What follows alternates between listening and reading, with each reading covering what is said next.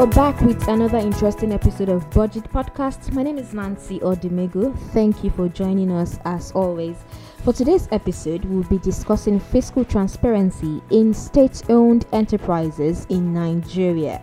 And I have with me a senior research and policy analyst with budgets in the person of Vahyala Kwaga, will be joining us in the conversation today. Hi, Vahyala, how are you doing? Hi, Nancy, I'm well. Thanks for having me. Thank you for joining us. Um, since we're discussing fiscal transparency, why don't you just give us a rundown of what it is and you know the purpose of fiscal transparency in itself? So, fiscal transparency basically has to do with the publication of government information. Okay. The publication of government information specifically on how it raises, spends, and manages money. Okay. Because governments carry out their work, they deliver services and goods on behalf of the, of the Nigerian public, the requirement for transparency is key. It is what forms the social contract and what makes governments responsible to citizens. Without that openness, without the publication of information, without the transparency in presenting information, a government would not be said to be fiscally transparent, Transparent, yeah. because no one would know what money is used for, how it's used, where it, where it goes to, and where it comes from. Yes. Okay, so um, before we go over, because like right now, fiscal transparency is one side, state-owned enterprises is obviously in the other end. So just tell us the role of transparency, because if government, if we want the government to be transparent, what role would this play in general? You know, talking about transparency and accountability. So, transparency and accountability are terms used often together, but they mean different things if you look at them specifically. Okay. Transparency basically has to do with the actions, the deeds of government officials, Mhm. civil servants, political appointees, and politicians being understandable, being verifiable, and being predictable. Where governments carry out acts that Nigerians are unaware of, where government officials carry out acts that are unclear, Mm-hmm. where government officials or civil servants do things that are beyond the scope of their mandate, of their agency, Yeah. then they would be held not to be transparent. Accountability is slightly different.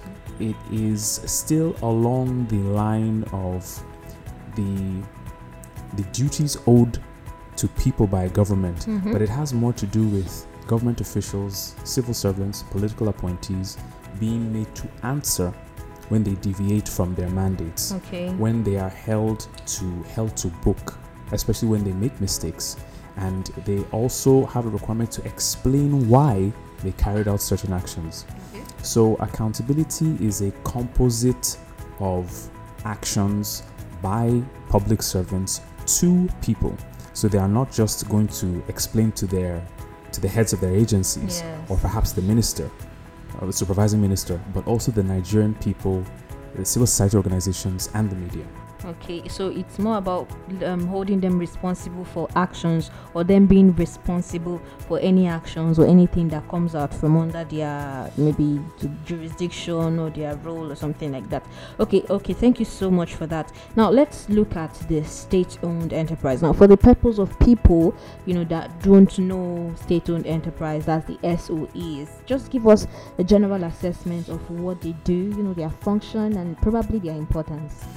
Wow, how, how much how much time do we have? So No, you can shoot. We have as much time as you want. okay, that's fine. So state-owned enterprises are essentially the government carrying out a specialized function. And because that function is so specialized, it has Mhm. decided to set up a specific entity to carry out those functions. Okay. Governments have various reasons why they set up state owned enterprises, but they are popularly known for government being in the commercial sector. So, for example, where a government has a large or where a nation has a large coal deposit, the government may not want to simply extract it through a private firm because it may not be able to monitor the internal workings of that company. Yes. Rather, the the the theory is that the government is the most responsible and the most capable and has the country's best interests at heart, so it should be the one to manage coal extraction and coal sales. Yeah. So they set up a company, but it is owned in some cases 100% by the government or owned with significant government shareholding. Okay. That's on one hand. On the other hand, there are state owned enterprises that are more inclined towards regulation and policy making as opposed to commercial activity. Okay. So you would have a, an entity in charge of regulating electricity, for example. And we have one in Nigeria. The Nigerian Electricity Regulatory Commission, Commission. is yeah. a state owned entity, but it is principally involved in regulating the power sector from generation of power to transmission and distribution, from how power companies sell electricity to Mhm. the customer issues that they have in supply to the importation of machines for for the gencos the NERC, as a state-owned entity is charged with regulation but if you take that broad definition of a state-owned enterprise you see that a large number of government actions and activities could be classified under state-owned enterprise from energy to education to even telecoms, you find state owned entities existing and having their specific mandates. Okay, so so let us know why is transparency important right now for state-owned enterprises?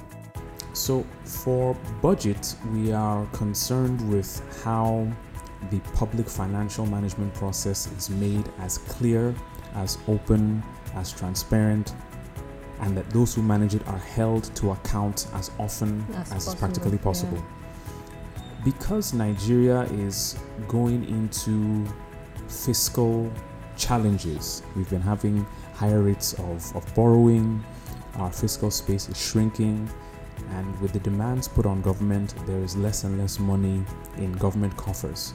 So, one way for the government to tighten its belt, we believe, is by ensuring that how its state owned enterprises raise money, spend money, and manage their processes are made as transparent as possible Mm-hmm. and they are held they are held to account. This is because the business of governance is too important to be left to those in government. You could argue that they have an incentive to say underreport their earnings or to keep quiet about the kinds of deals they make with private suppliers.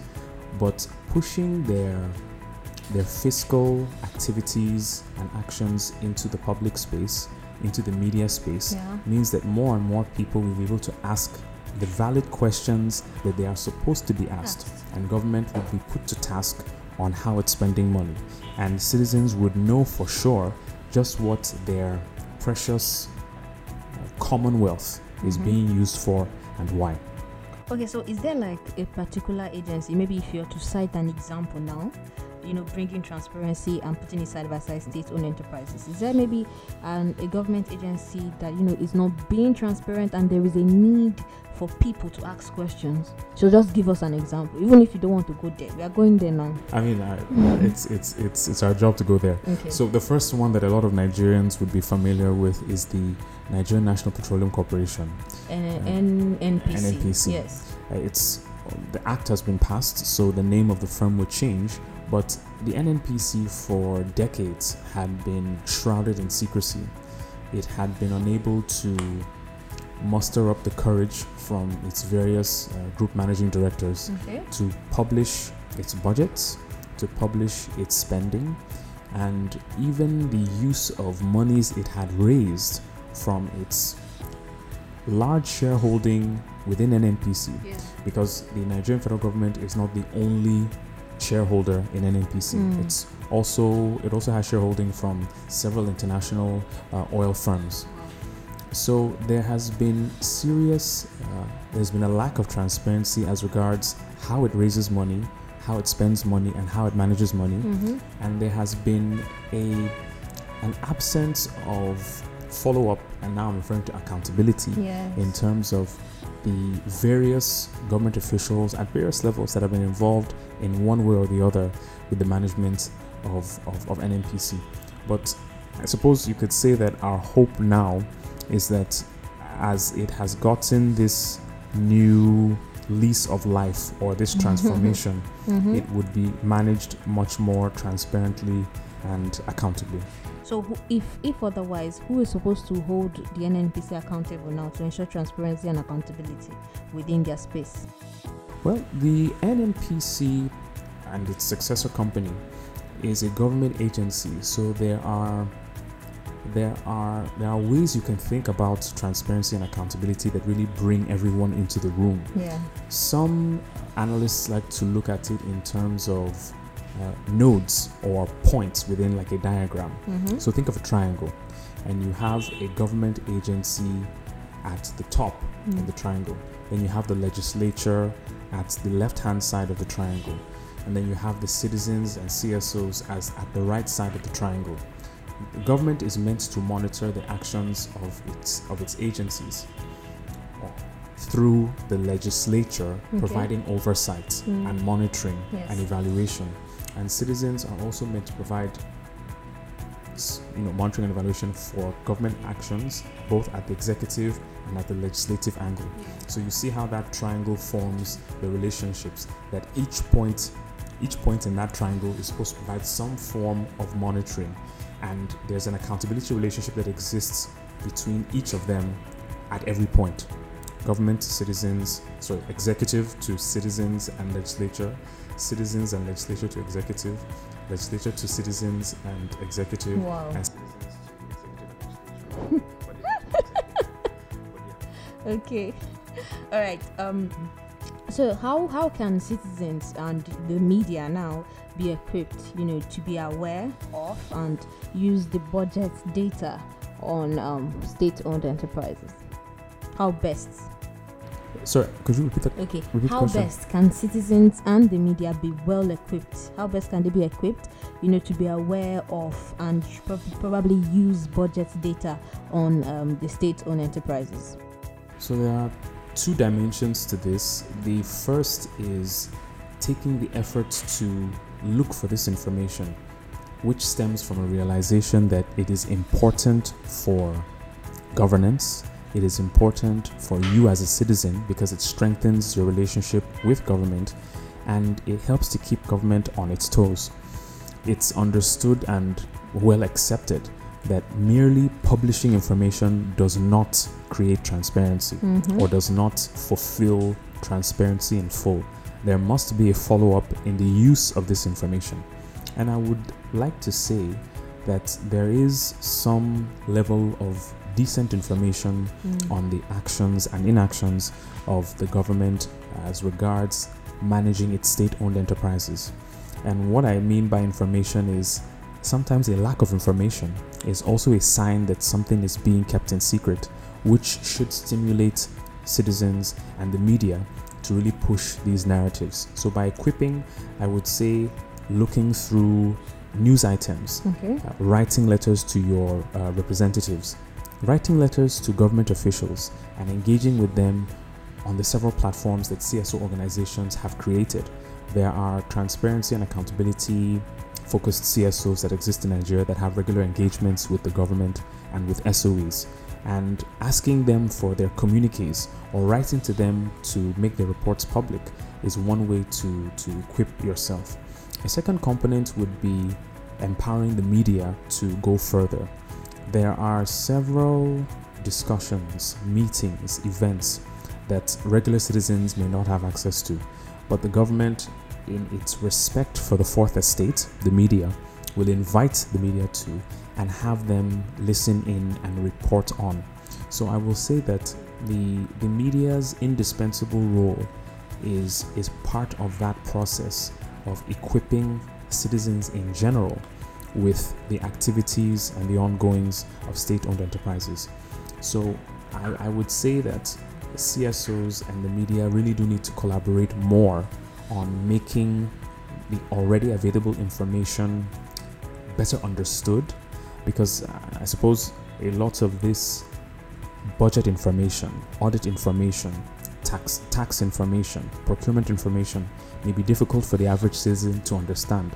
So maybe simplifying it, making it more accessible for citizens would encourage them to not only take notice of this information but to use it, thereby equipping them to engage uh, much more fruitfully with the government.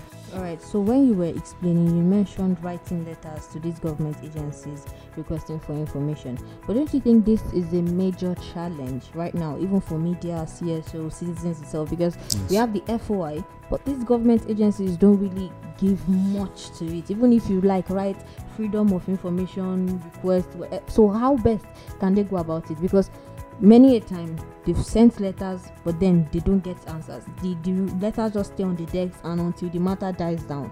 But then they also use the FOI many times. In fact, the reason why CSO and the media request information, the strength they have rather is the FOI.